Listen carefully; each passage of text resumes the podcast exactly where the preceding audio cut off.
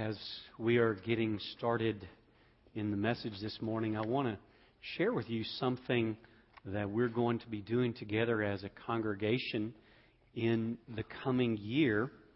Inside your bulletin and also on your tear off, some information about reading the Bible through together as a congregation. It's on the inside at the bottom left. And then there's a tear off. I've already torn mine off. There's a tear off as well that I'm going to ask you to tear that off in just a moment. This year, we want to go through the entire Bible together as a congregation. The staff has come together and we're going to be reading it through and speaking about it together. And the topic for our Wednesday night Bible studies will be based on the readings that we have each week. And we're using uh, Donald, uh, excuse me, George Guthrie's version of it. He didn't write the Bible part, but he arranged the readings in chronological order. And so we'll be reading through the Bible chronologically together as a congregation. Now, what's great is we were able to get these for 10 bucks. This is a hardback Holman Christian Standard Bible. This is one that I've used this past year. It's been excellent. And so we're going to have tables just outside where you can pick one up today. We've already got 50 on hand. You can pick one up today for $10. And we also, even though you pick one up, we want you to make a commitment by tearing off that tear off and saying, I'm committing to read together with the congregation. We just want you to make a commitment with us and let us know. And we'll be reading together. You'll hear some memory verses week by week as a congregation. There's studying time together. Some devotional time we'll be using, maybe even some things on the website as we get it up and running. So if you would tear that off right now and say, I'll commit with y'all to read the Bible together through in one year. And then, if you want to get a hard copy, $10 as you go out the door. 50 of those, the first 50 folks get that. If not, by the time you get to the door, if they've run out of the 50, what you can do is just hand us that form and we will purchase one for you at that same price. You'll also notice just inside the bulletin, though, there are several free electronic versions and some paid electronic versions. Those are listed there, and the link to those are listed as well. You'll be getting an email that also has those links if you are on our email address service. So please take time, look at that we hope to use this to enrich our year as we walk through the Bible together as a congregation. And uh, we're hoping that you will join us in that. Second thing that I want to mention to you this morning is the importance of our Lottie Moon Christmas offering for international missions.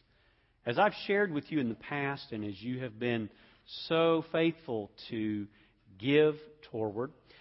This offering that happens once a year funds 60 around 60% of our entire international missions budget. If we uh, actually receive the amount of money that is targeted, that would give us close to 60%.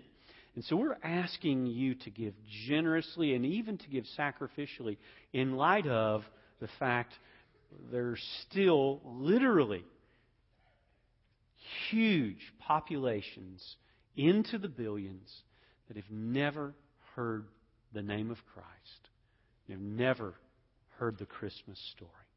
And so join with us, my family, and others giving sacrificially to this offering. Join me in Matthew chapter 1. It was wonderful to hear Wendy share this question in the context of why. The Christians that were being written to in the book of Hebrews were being made fun of because of the kind of Messiah that they had. You see, Romans, in their mythology, worshiped strength. And any hint of weakness was detested by the Romans and by the Greek culture before them. So the idea of someone doing something by way of weakness was offensive to them. Also, the Jewish population had grown up with an understanding of a Messiah that was militaristic, and that when he arrived, he would simply come in and crush the oppressing enemies.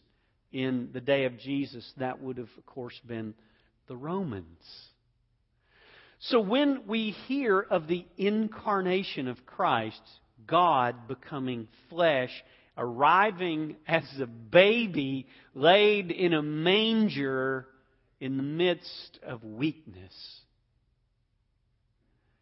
we have to understand that that became a point of hilarity as the Jews who didn't believe in him mocked the Christians. And as the Romans who did not receive him mocked the Christians. And so, under that mockery of the weakness of Jesus, the Hebrew Christians began to stumble. I don't know if you've ever been made fun of, but sometimes the first time is not a big deal. Or maybe even the second time our resiliency is still there.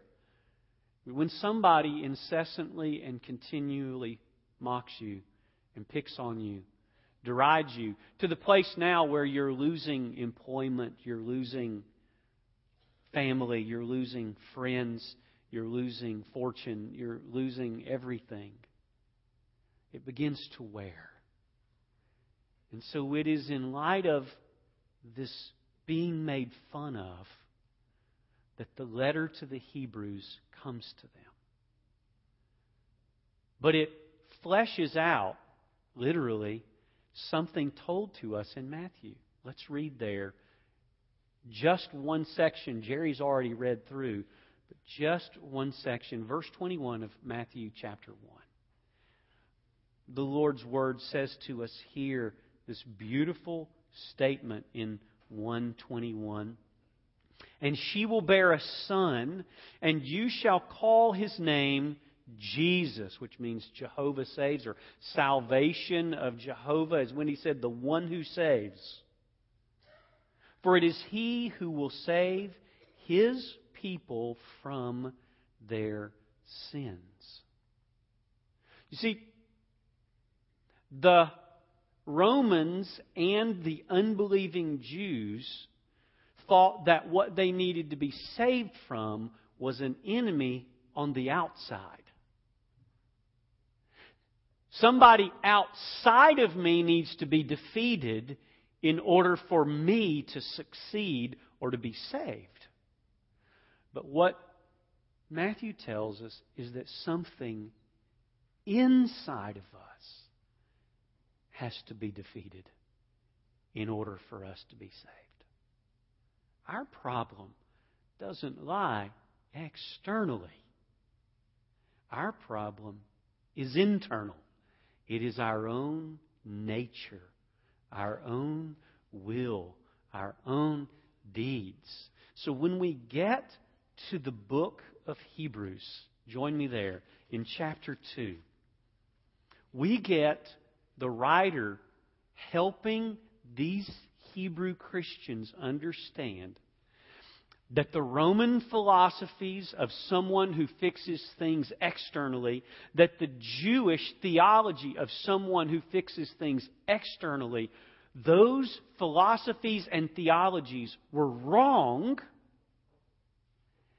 And Jesus came to personally deal with the core issue. That was our sin.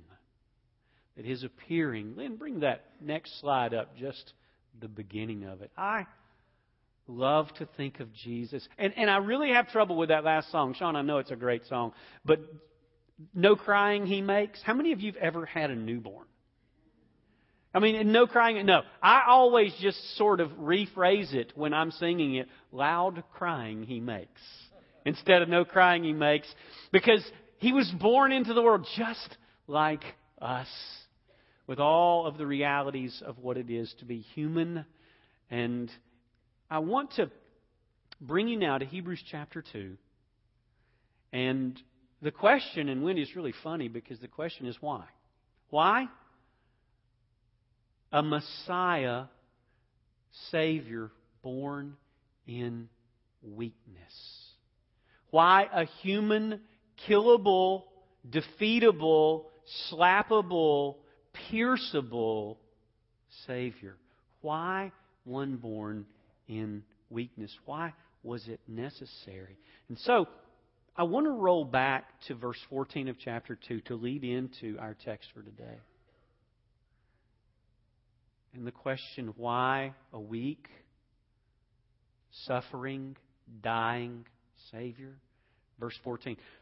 Since then the children share in flesh and blood, Jesus himself likewise also partook of the same, that through death he might render powerless him who had the power of death, that is, the devil. So here we roll back to what we said three Sundays ago that the first part of the incarnation is for Jesus to become killable. Remember the illustration I showed you with the Iron Man costume and how Iron Man puts on a costume, an outfit that keeps him from being killed? Jesus, because he is immortal, Jesus, because he is invincible, has to put on mortality and invincibility by actually becoming human. Jesus doesn't just wear human clothes, Jesus becomes completely and fully human. He is not 50% God and 50% man. He is 100% deity, God, and he is 100% human, man. And he is both of those completely at the same time. And we learned that week that he had to be human to die because God can't die. He had to be human to be tempted because God can't be tempted. We learned the Sunday after that the importance of Jesus as a perfect offering. That as a human, he lived under the burden of the law and under the burden of the flesh and under the burden of temptation and did it perfectly, which qualified him to be the one who died for us. So we saw he had to be human to die, he had to be human to be qualified for death. We're going to look today at one more question about Jesus' humanity that is given to us in Hebrews chapter 2. That is, why? Why a human who suffered? Why was it necessary for him to suffer? Look in verse 16, and verse 16 gives us a hint. For assuredly, he does not give help to angels. Stop right there. when angels sin, it's over. There's no redemption. They are ejected. The Bible says they're kept in eternal bonds awaiting the day of judgment. When angels sin, no help. When they fall, no fix. When they sin, no redemption. Angels get no help. So he doesn't render aid to angels, but what does it say? but he does give help to the descendant of Abraham. Now, there is an important meaning woven into this phrase because this means that he's speaking of the children of the promise.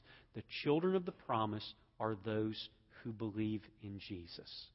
So the word descendant of Abraham here means follower of Christ, believer in the Messiah.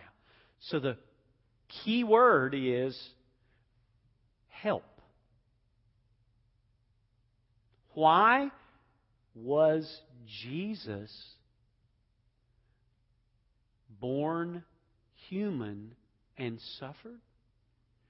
so that he may help. So let's start.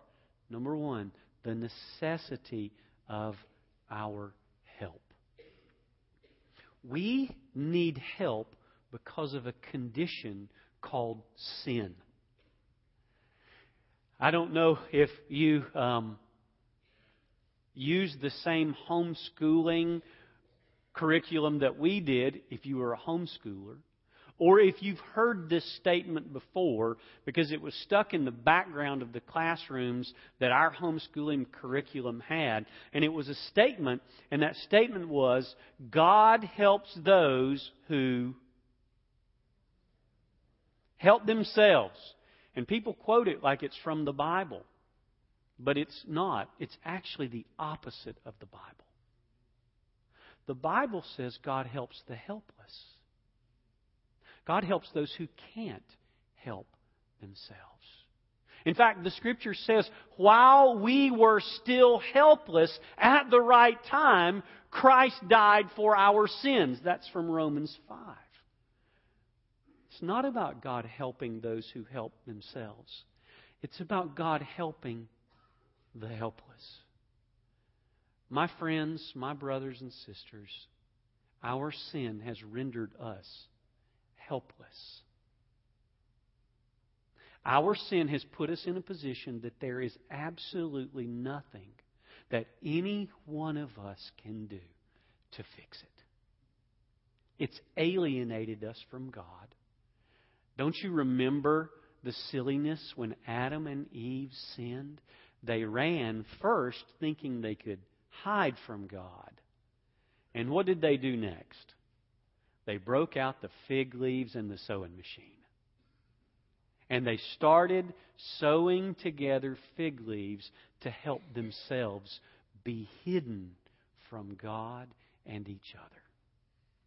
Did it work? No. In fact, when God stepped in, He showed them that the only covering that was going to work for them was going to be something dying and covering them. And so we are in a helpless situation. Angels get no help. But the reason we have a suffering Messiah, first and foremost, is the necessity of our help.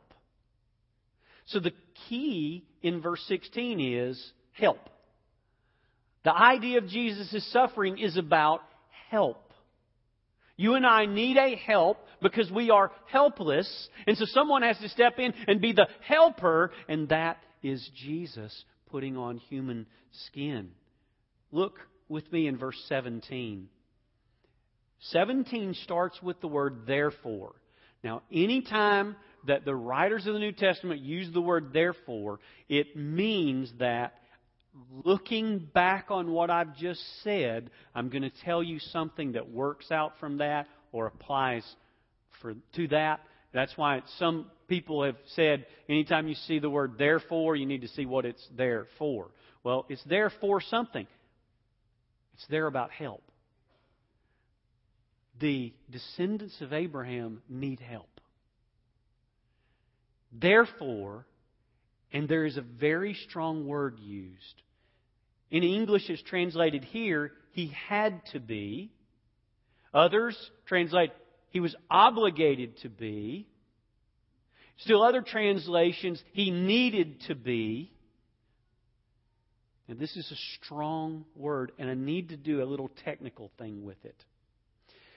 The word rests on something else. People need help. Therefore, Jesus was obligated to do something. Now, I want you to think this through with me.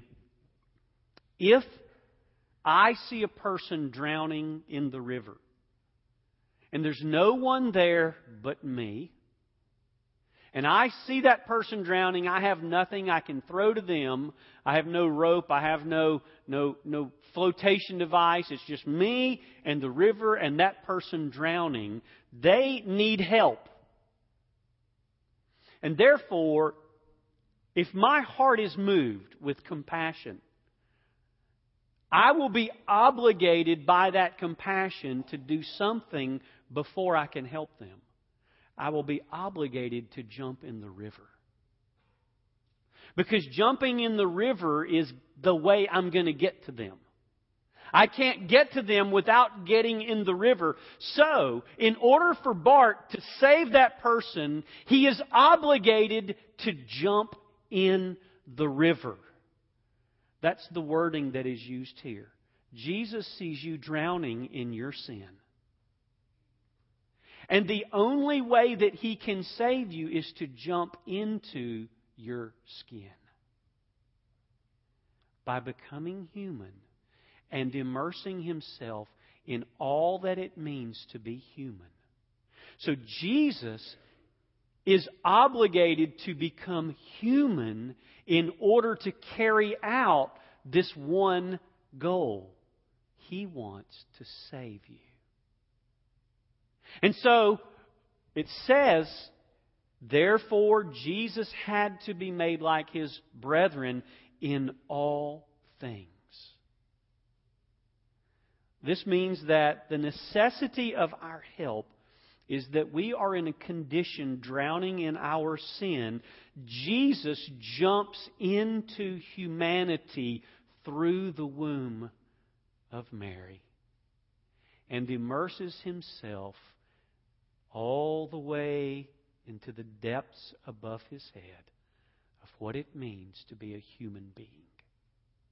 He becomes human because the only aid, the only help that we can find has to come through that means. Just like the man drowning in the river, if I'm going to save him, I have to jump in the river to get him. Jesus jumps into humanity and completely immerses himself in what it means to be human to save us.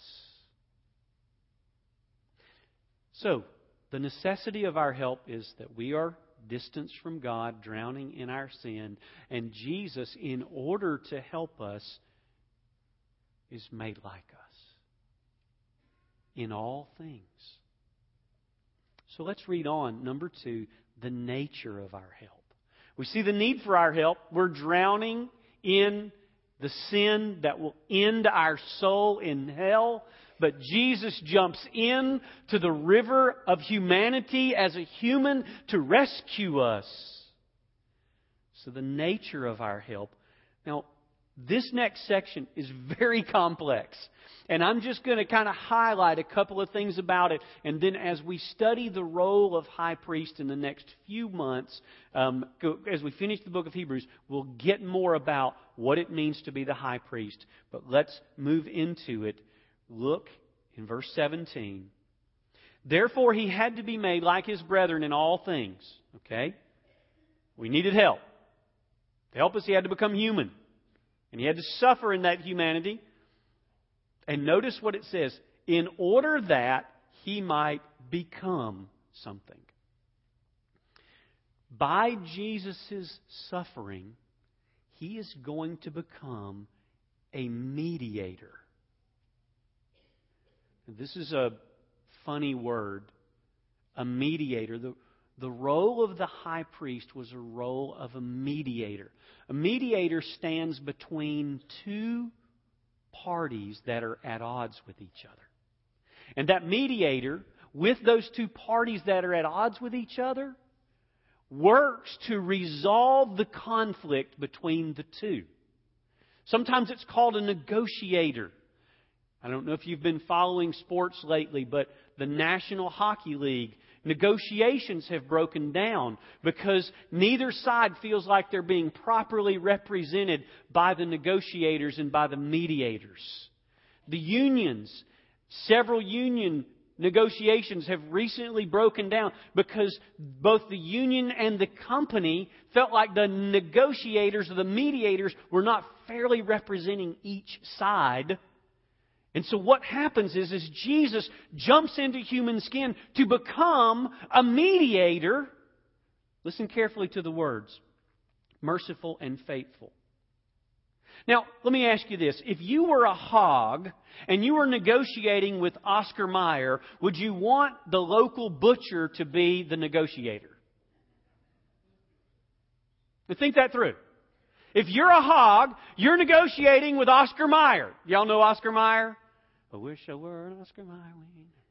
That's what I'd really like. Okay, you know what I'm talking about? Oscar Mayer, hot dogs. They're not all beef, unless they say. So if you're a hog and you're negotiating with Oscar Mayer, you don't want the local butcher to come in and say, "Huh, I'll help you make these negotiations." Why? Because his interest is only in the death of the hog. When God decided to mediate himself and man, it was necessary to have a representative who could fully represent both parties. Look at the words merciful. In the negotiation with God, God is at the advantage. If He wanted to nuke us, He could nuke us all. So when we enter negotiations with God, we need to understand that God is at the advantage. He's the boss. If He wanted to end everything, He could just end everything. If He wanted to take your life, He could just take your life. That's not a problem for Him. He lacks nothing in strength. But, but God desired to settle things between him and man that had been broken by sin. So he sent someone to be a mediator. The first thing that that mediator needed to be was merciful. If he's representing God's case against man, man has sinned, and he could easily step in and say, Okay, God, I see the case. These losers are nothing but rebellious sinners, always, all the time. I really think you ought to just nix them all. That's not the guy you want negotiating between you and God. Jesus, in coming to us and experiencing humanity, became merciful in seeing our plight as never before. It was through his suffering and the experience of the condition of humanity that he was able to become merciful in a degree we could not imagine. It is not that God lacked mercy before that. Don't think that. But Jesus became the merciful mediator to bring that mercy to us in a tangible, experienceable form. So here is Jesus as the negotiator. He is coming toward us not with club in hand to whip us into submission. He comes mercifully. The next word is faithful. Now, this word is important in this context because it means that he truly represented both parties with equity. You see, to be faithful, he had to do two things very carefully. In the mediation, he could never compromise the glory of God. In the mediation, he could never compromise the glory of God. God will never give his glory to another, he will never compromise his glory. So, in representing God to us, he couldn't come with a permissive hand and say, Look, guys, all that sin stuff, it's just no big deal. My brothers and sisters, when you hear preachers or teachers of the Bible who make little of sin, and who make light of sin and who make permission of sin, do not be deceived by that. Sin is so wickedly serious that one act of sin deserves the eternity of hell. And the only redemption from it is the death of God's own Son. So the seriousness of sin must always be before us. He does not come to us kindly saying, well, God's kind of like old Colonel Sanders' grandpa guy just winking at everything. It's not like that at all. Jesus comes and he calls sin sin, but he comes mercifully approaching sinners and faithfully representing the glory of God. But listen carefully. On the other hand, in negotiating on our behalf to the Father, Jesus was not only acting to protect and defend the glory of God, he was working to obtain your eternal good. So his faithfulness has to balance two things. His faithfulness balances God's eternal glory, and it seeks your eternal good. So that as a mediator between God and us, Jesus is working for both of those things at one time. But here's the problem those are in collision with each other. We have sinned and offended His glory. And therefore, what he has to do in response to that is a punishment that will not be eternally good for us. So Jesus is caught in the middle as a mediator representing both of those. And now God's love and his wrath are coming at each other at full force. And Jesus is stuck in the middle. And so it says that he might become for us merciful. God is coming at us not with a stick, but with love. Faithful. He is representing the perfect glory of God and the eternal good of man. And so Jesus is stuck.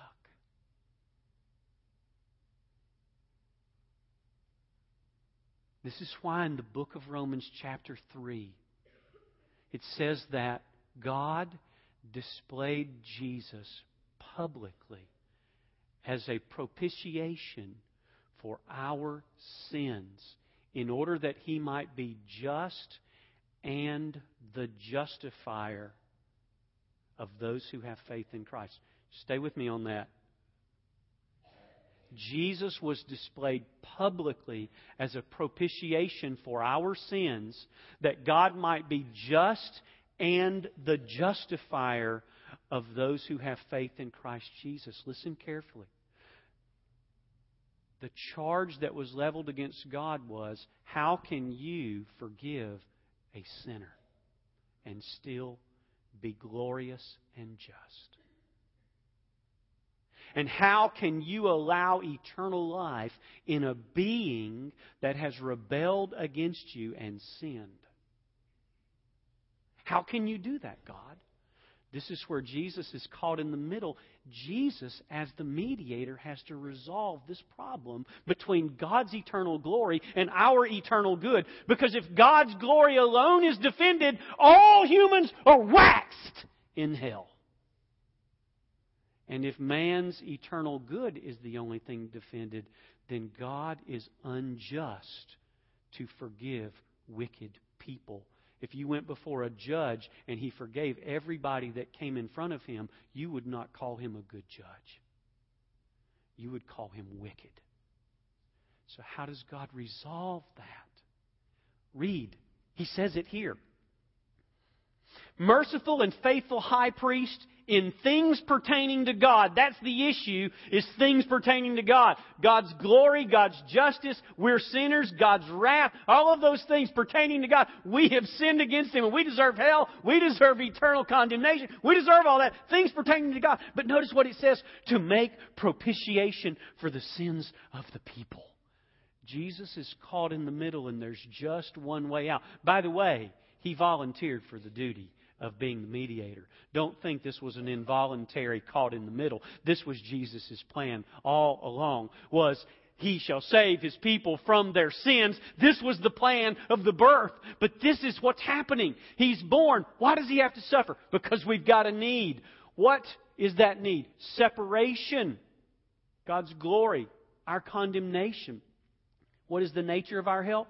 A mediator who can equally represent both parties because he is fully God in all of his glory And the Word became flesh and dwelt among us, and we beheld his glory, the glory of the only begotten of the Father, full of grace and truth. He defends God's glory, but he also experienced the fullness of humanity and represents our eternal good before the Father.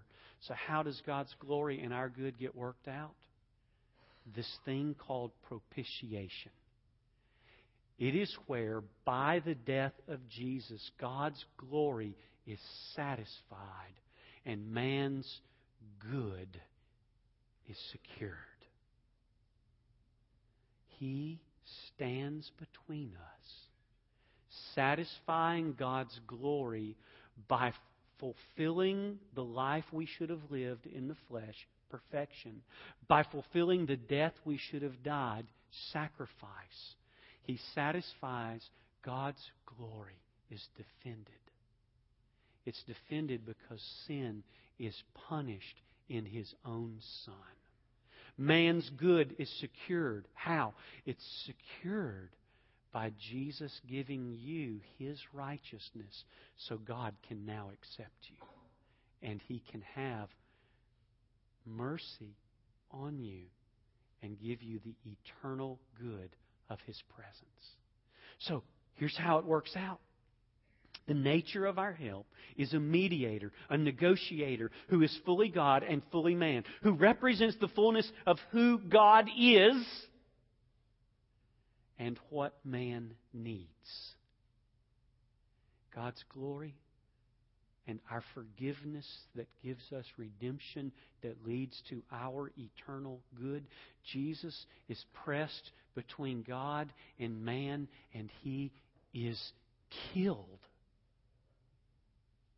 to resolve both problems our eternal good and God's eternal glory.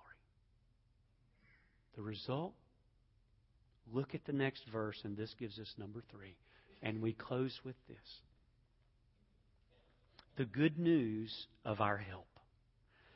The Bible calls the gospel good news because it is the resolution of these problems God's eternal glory and our eternal good. God resolves this through the cross of Jesus Christ.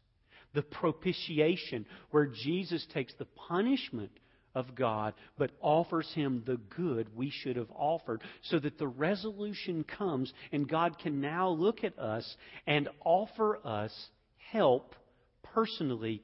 So in verse 18, he finishes this text by saying, for since Jesus himself was tempted in that which he has suffered, he is able to come to the aid of those who are tempted. I need to clarify the word tempted here. It's working in two realms. First, it is the general temptation that we face every day of stuff that comes toward us and, and entices us. It's that. But it's the underlying temptation of faithlessness it's the underlying temptation of abandoning God, of distrusting Him, of leaving the faith. You see, when Jesus was tempted, what he was tempted with was tangible things, but the underlying thing was he was tempted to not trust God's provision for him in the good things he was providing for him. So, hence, make these stones become bread jump off of this temple uh, height and, and be, be famous, uh, worship me, get all these kingdoms. Jesus had to be satisfied with what God had given him. And he had to be dependent upon that. Jesus suffered. And the good news is that means we get help. Because of what Jesus has done as a high priest, in settling the issue of God's glory, and settling the issue of God's eternal good, Jesus actually runs toward us. I don't know if you remember back when 9 11 happened. Most of us saw different images. Some of you weren't even born, and others were real young, but most of us in here remember some images from 9 11, or we've seen images from the 9 11 uh, ceremonies or, or remembrances or, or documentaries. And there's this moment when as these planes are hitting the building, people are just running. I mean, man, they are just, there's this video footage and people, you see them just running from the buildings. But, but you can see at the very same time, firemen running toward the buildings. They're called first responders. You see police officers running toward the building. They're called first responders. So as these people are fleeing away from the danger, the first responders are going in the opposite direction. They're running toward, and if you watch that footage, you'll see these guys literally run into their death. Trying to save.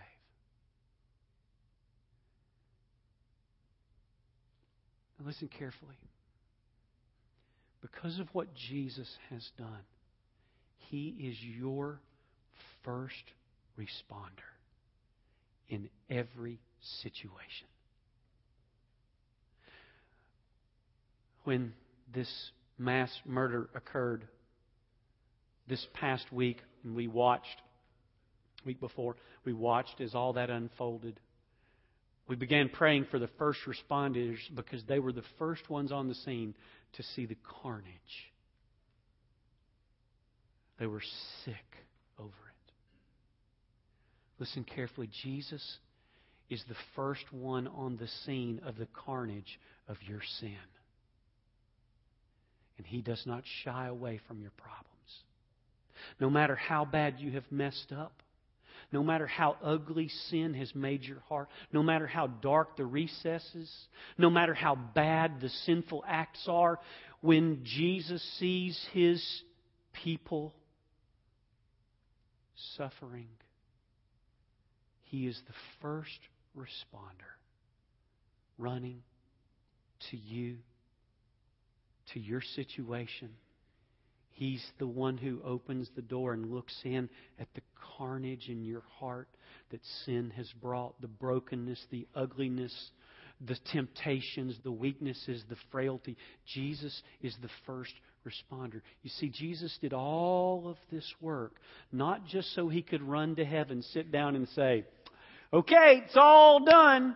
He did it so that he could, in a personal relationship with you, run to you as a first responder in every situation. That's why that last verse is so beautiful to us personally at Christmas. Some of you are walking into the Christmas season and you, your life's a mess. It may not look so on the outside, but you know down in your heart there's some issues. There's some brokenness, there's some sin. Now, here's Satan's trick. He did it in the garden, and he does it every day. Satan's trick is to make God look like the bad guy. See, that's what he did in the garden. He came to Eve and said, Look, God's holding out on you. God's not giving you the best. God's withholding from you. You just need to do what I say because what I tell you, I'm actually the good guy. I'm actually the one that's going to make you happy.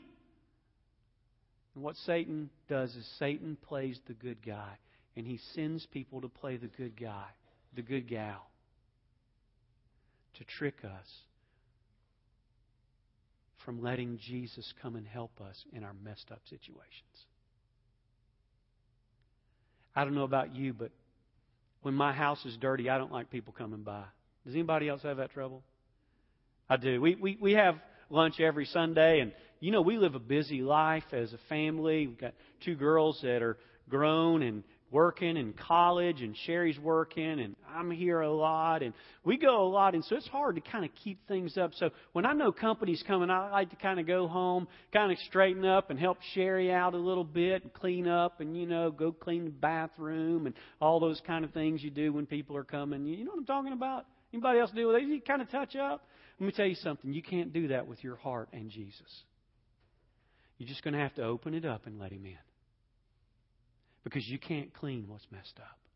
That's why you need help. You need help in those dark places that nobody knows. And what's wonderful is that Jesus is the first responder.